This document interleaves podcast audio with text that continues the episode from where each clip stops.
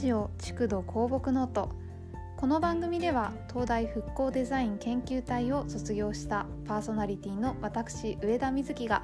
復興のことまちづくりのことについて現場の声を交えてお話ししていきます。皆さんのいつもの生活と防災をつなげていきたいと思っています。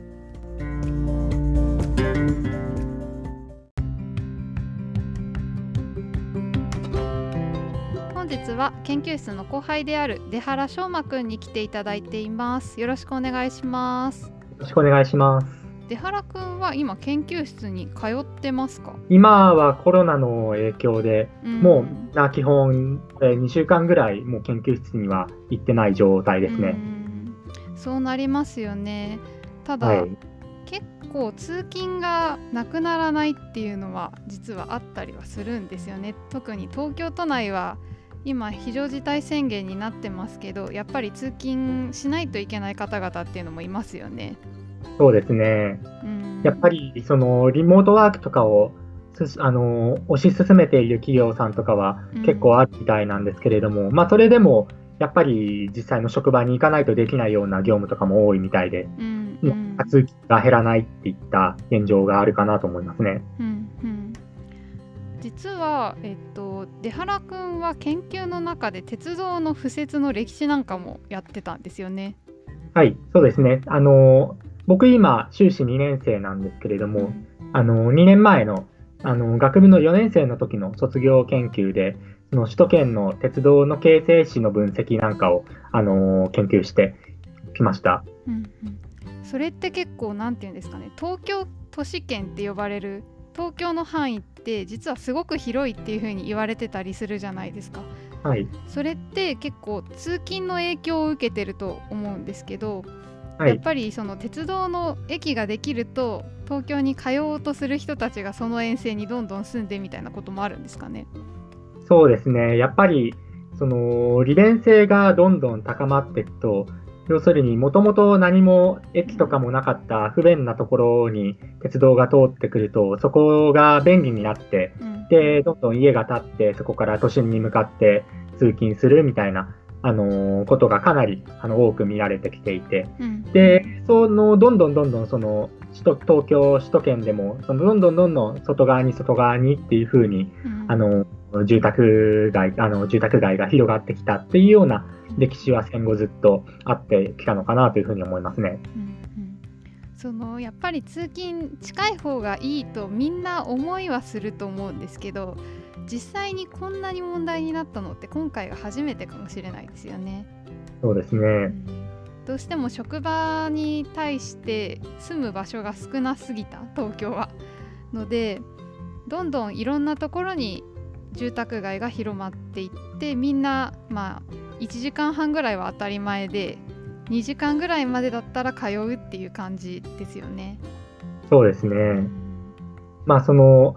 戦後のその東京首都圏の鉄道の歴史とかを見ていくと、うん、やっぱり1960年代とかにどんどん高度成長期であの東京に人が集まってくるようになって、うん、でもともとある鉄道路線だけだともう満員電車で混雑がすごいということになってて、でその混雑緩和のためにこうずっと30年、40年、ずっといろいろ線路を増やしたりだとか、新しい鉄道を引いたりとかやってるんですけれども、それでまた今度便利になってくると、ますますまた外から人が来るっていうような、まあ、循環があったのかなっていうふうなことも思って、で、それがやっぱり今このコロナの影響で、その通勤に制限があのー、必要になってくるっていう段階になってきて、うん、その大点っていうのが結構あらわになったんじゃないかなっていうふうに僕としては思ってますね。うん、そうですねもともとその何て言うんですかね一番快適な人口密度みたいなところはとっくに超えてるんだと思うんですよ。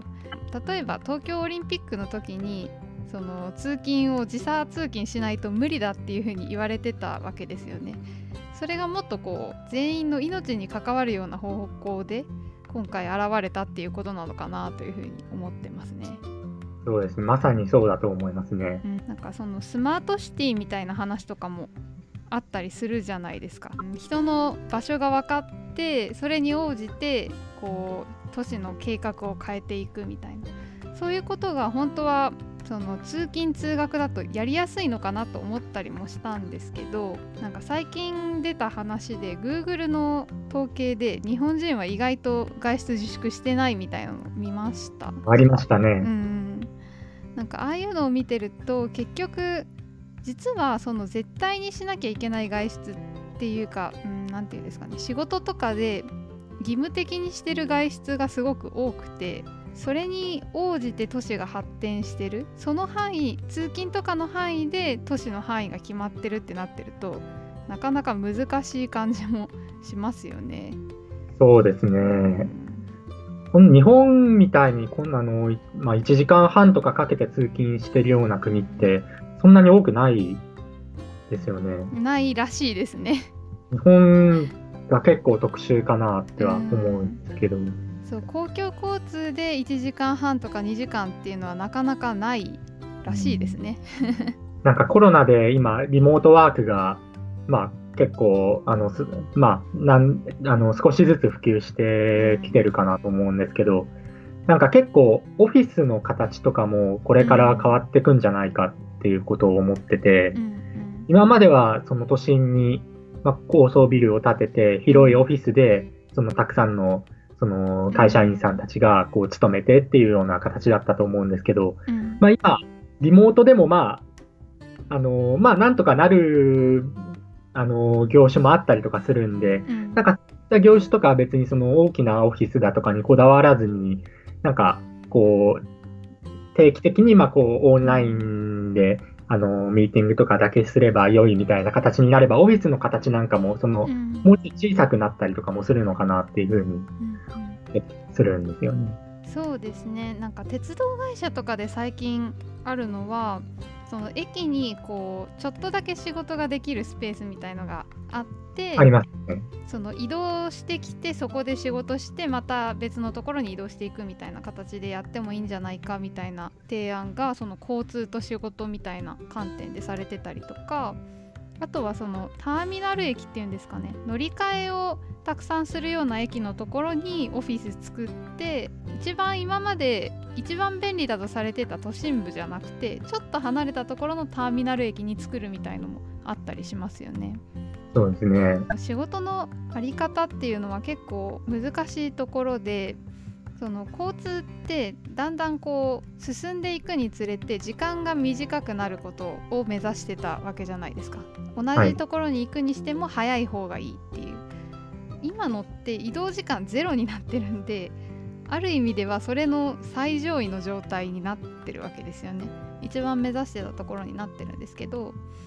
ただそれが完全に実行されてる社会がいいってみんな感じてるかっていうとまた違うっていうのもあって難しいなと思いますね。で原くんは完全に通勤がなくなったらどこに住みますか？どこですかね。まあ、うん、結構まあ両親がその東北出身だとかで、うんうん、首都圏じゃないんですけど、うん、まあ、今、まあ、結構人口が減ってたりとか、超高齢化が進んでるようなところだったりするんですけど、まあ、結構その自然が非常に豊かで、山がすぐ近くに見えたりとかするところが、なので、なんかそういうところで、こう、あの家で仕事して、うん、で、えー、途中ちょっと休憩で外見たりとかっていうのができれば、なんか結構良い、うん、あのスタイルなのかなとは思うんですけど。なんかもうちょっとこう密度が下がっていくつも都心ができるようなイメージの都市の展開の仕方がありえるのかなっていうのが今回のを見ててすごく思うことですね。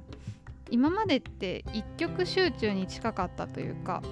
一つの都市を作ってそれに対してこう通勤できるある程度の大きさの都市をいっぱいつないでいくみたいな形だったと思うんですけどそうじゃなくて必要なものがある拠点みたいのがこう複数できて基本的にはみんなその近くぐらいに住んでるそういうのがこうもっと細分化されていくのかなという感じはしますね。ただまあそれで問題になるのはインフラの維持かなという気はしますね。そのてると管理も大変になりますからね。そうそうそう。今の日本のインフラストラクチャーって高度経済成長期に一気に作られてるから一気に古くなるんですよね。そうするとその人口が減ってきてその日本全体として人口が減ってきてインフラをその70年代80年代ぐらいに作ったインフラを全部その通りにキープできるかっていうとまたそれはそれで難しいということでやっぱりインフラを仕事にしてらっしゃる方とかは悩んでらっしゃるところですね。交通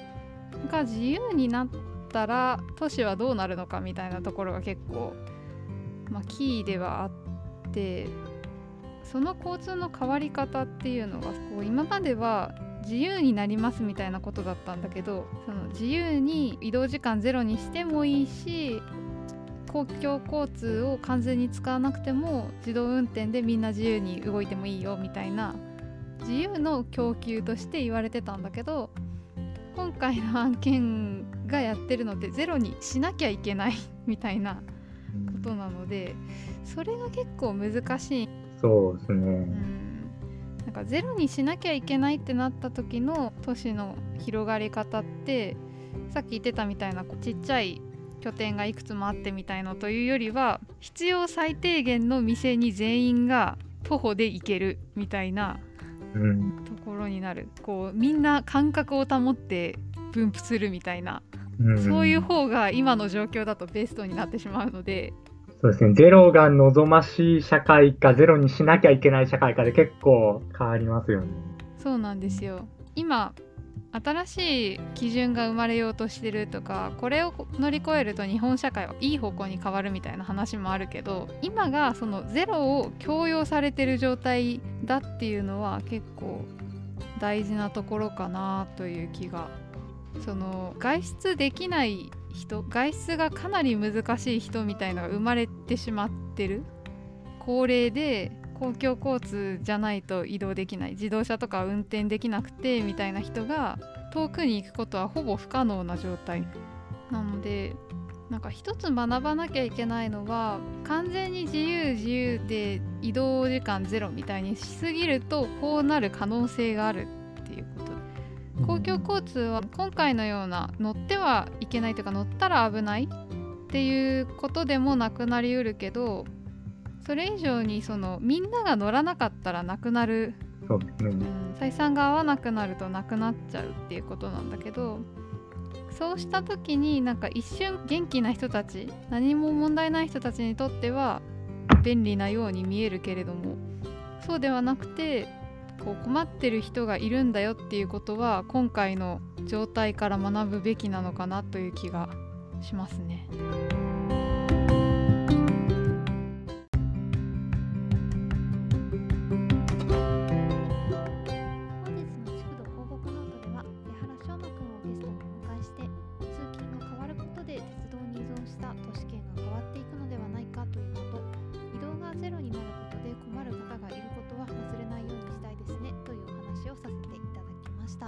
それではまた来週お会いいたしましょう。